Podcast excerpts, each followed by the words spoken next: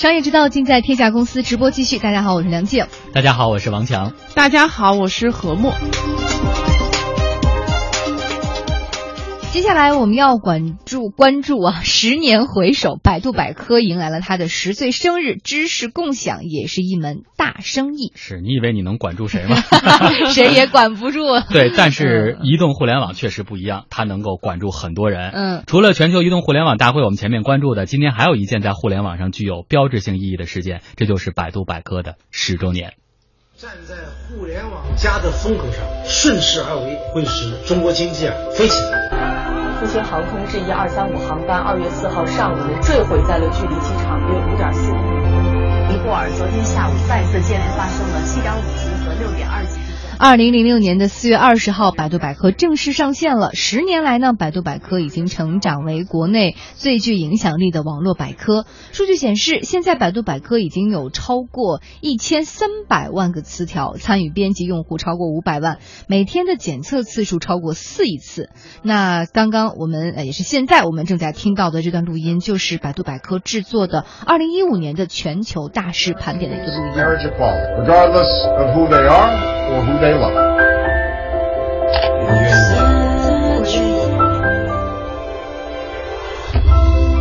我的葬礼不要哀乐，不要丑话，要鲜花，不要眼泪。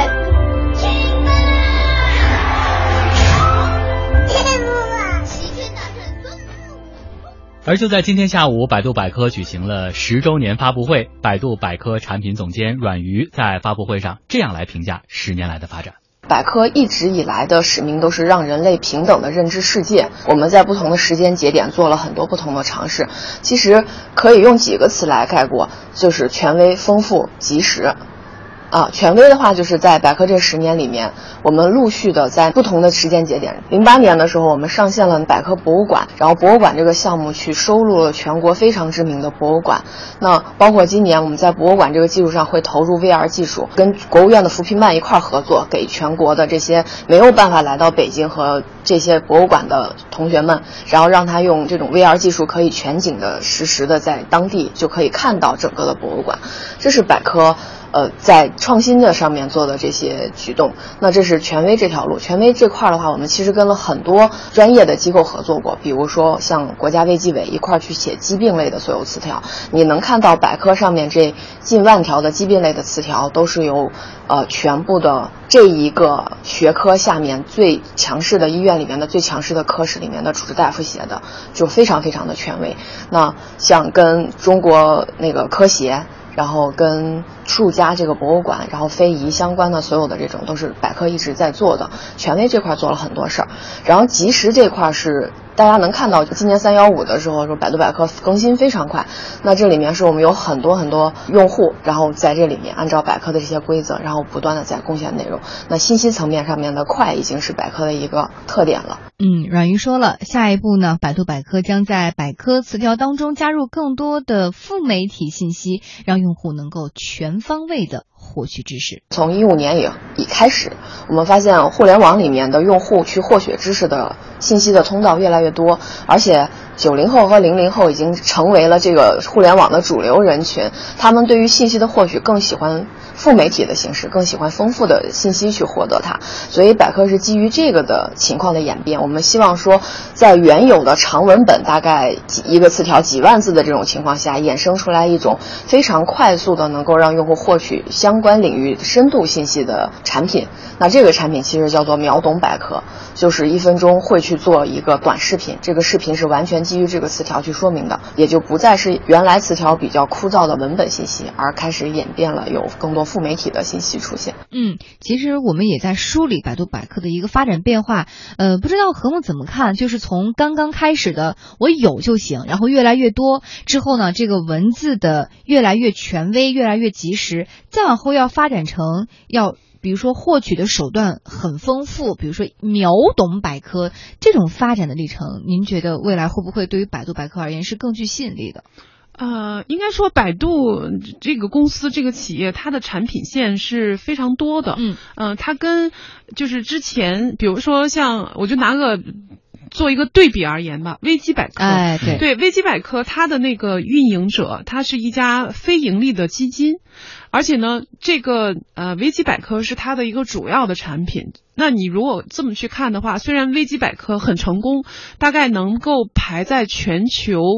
啊、就是这个点击量的前十位，而且是这种非商业性的，就把商业性的都加在里头，它能排在第十，已经是非常好的一个成绩。但是因为它的产品线就特别单一，它只有一个百科这样子的一个条目，这样一个产品，那它就不可能说像百度这样子的，它可能百度还有视频，对吗？还有啊这个一呃呃新闻资讯，可能还会有啊这个像。呃，百度知道啊、嗯等等，就是这样子类似的相关的产品，可能都会集合在一起，然后实现一个呃信息的最大价值化。可能对于用户来说，呃比较方便。我介入到一个关键词，我会看到相关的不同啊、呃形式、不同介质的啊、这种啊、呃产品。另外一个呢，对于百度来说的话，它可能在这种聚合当中来发现它的商业的价值和利益吧。嗯，嗯所以你看，他前面提到了这个副媒体的这样一个概念，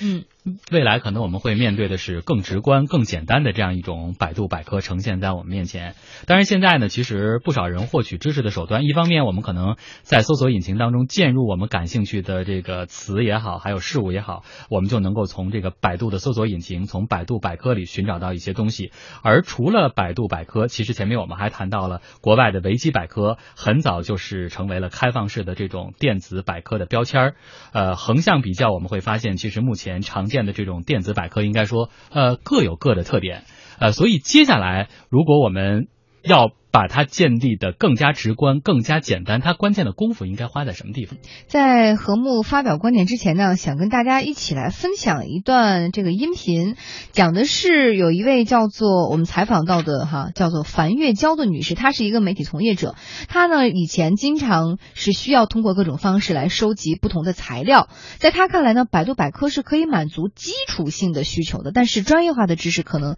就不会依靠这种渠道了。那么我们在稍后呢，也请何木啊综合一下这方面来给我们说一说您的观点。百度百科在我的认识里，它应该是一个解释每一件事情最基础的、最易懂的，然后最浅显的内容的这样的一个工具。任何的普通大众，只要你会上网，然后都会选择，我觉得不是第一就是第二个搜索工具吧。大家都会选择这个媒介去查询自己想要的东西，但是我觉得它能给出来的应该也是标准的答案。但是如果说作为媒体行业的话，嗯、我们可能需要更多的拓展的、深入的东西，以及不那么每个人都知道的。我们需要去给读者或者去给我们的观众、听众知道更多的东西。百度百科显然是不够的。嗯，但是百度百科其实有一个很大的特点，就是大家可以去丰富，大家可以去编辑嘛。你把你所知道的或者丰富的一些东西，在这个原有的基础上做一个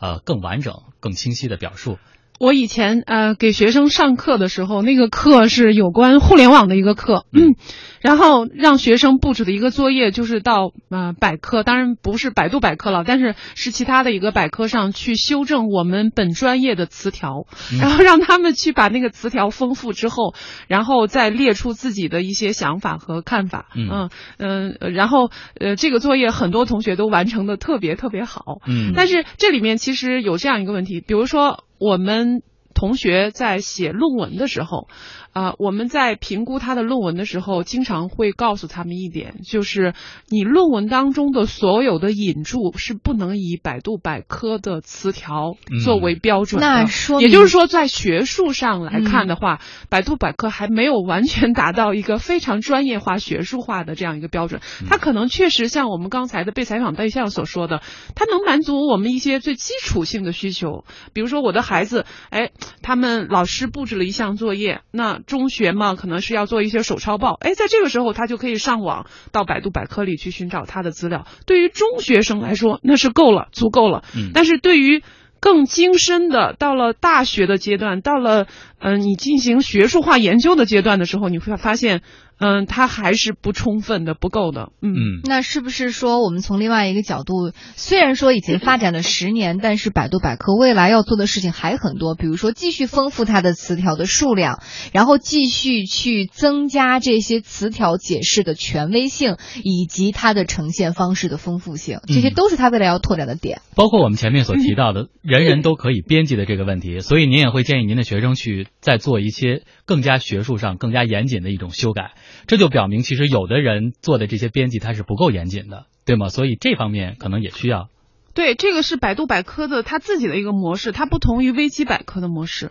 维基百科确实是人人可编辑，人人可修改。但是你看现在的百度百科，其实它的生产方向已经有了转变，它由原来的这种 UGC 的模式变成了 PGC，就是由原来用户生产内容，现在已经到了专家生产内容。你比如说，你看它的。地产百科，看它的法律百科、医疗百科，就是所有的百度百科当中的分布的这些东西，它其实都是找的权威的机构，然后包括政府的认定，然后甚至当政府的认定、当权威的机构，包括专家把这个词条进行修改之后，它会封闭那个修改的通道，就是不再接受普通的用户再来去修改，就已经把它锁定了。那您认为这种 UGC 和 PGC 有优劣之分吗？哪种更好？我觉得相结合吧，确实是啊。这个 UGC 的问题呢，是说。呃，真的会出现那个编辑的 这个攻防战，就是就一个词条反复修改，然后没有一个权威能做出一个仲裁和判断。那其实对于用户来说，受众来说很困惑，我不知道该怎么办，该听谁的？这还只是百度百科的第一个十岁啊！当然，我们相信，如果未来它能够发展的好的话，我们可以在下一个十年的时候再来看看这十年当中它又发生了一些什么样的变化。